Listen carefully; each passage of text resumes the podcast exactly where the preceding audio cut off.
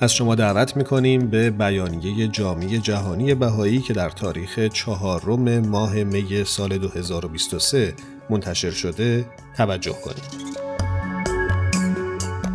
دفن اجباری متوفیان بهایی در گورستان خاوران چهار بهایی در این رابطه دستگیر شدند.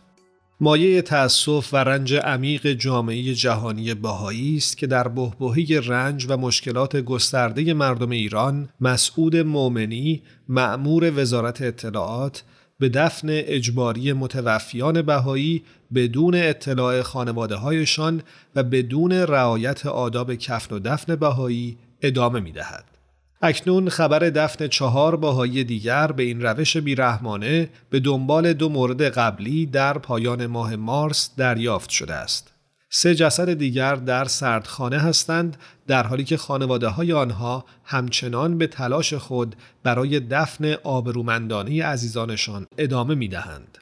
در اقدامی کین جویانه سه نفر که سالها در آرامستان باهاییان به سایر همکیشان خود کمک می کردند به اسامی آقایان منصور امینی، ولی الله قدمیان و عطاالله زفر توسط وزارت اطلاعات دستگیر شدند. علاوه بر این اعضای یکی از خانواده ها که سعی می کرد مسائل کفن و دفن را از راه های قانونی حل کند در بازداشت به سر می برد. دستگیری خانم شادی شهیدزاده به دنبال مراجعه او به مقامات حکومت برای درخواست اجازه دفن مادر بزرگش با رعایت آداب بهایی بوده است.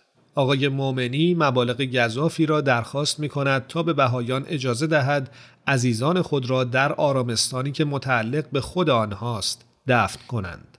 این درخواست که مورد قبول خانواده ها قرار نگرفته است تنها به صورت شفاهی مطرح شده و آقای مومنی تا کنون هیچ سند رسمی مکتوبی ارائه نکرده است.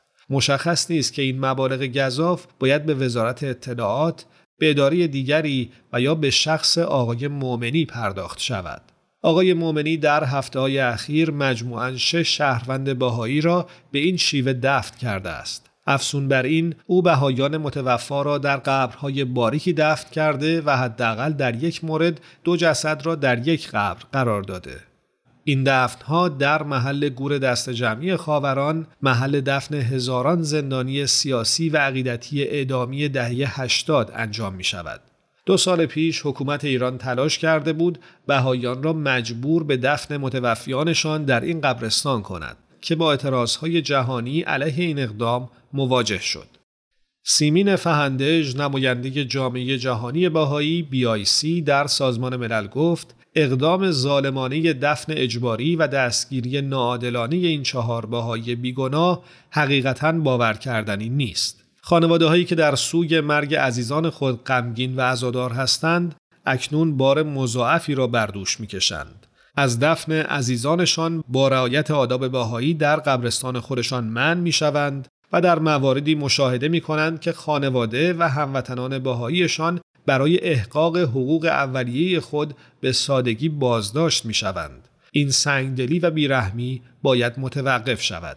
بهایان بیش از چهار دهه است که با مشکلات کفن و دفن مواجه بودند. گورستانهای آنها ویران شده، قبرها حتک حرمت شده و خانواده ها حتی از زیارت آرامستانها من شدند. همه اینها بخشی از آزار و اذیت سیستماتیک دولت ایران بر جامعه بهایی است.